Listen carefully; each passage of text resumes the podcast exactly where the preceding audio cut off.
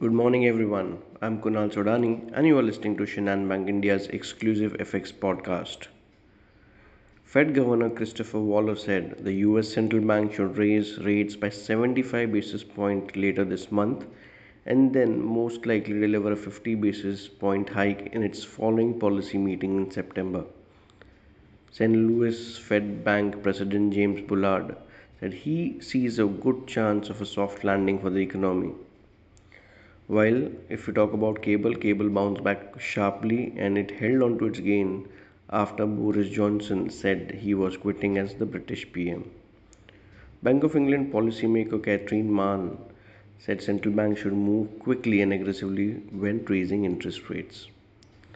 US initial jobless claims came to around 2,35,000 which rose by 4,000 and the expectation was around 2 lakh 30,000 so in sync or in line with the expectations.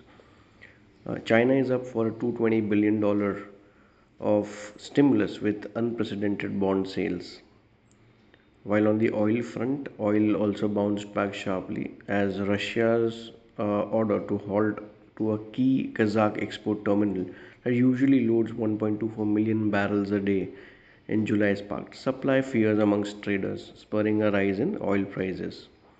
In terms of important data points today, uh, we have the non-farm payrolls data, employment data, and average hourly earnings month on month for the US.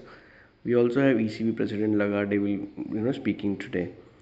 Uh, talking about the dollar rupee pair, uh, dollar index still holds above 107 levels. Oil has also bounced back.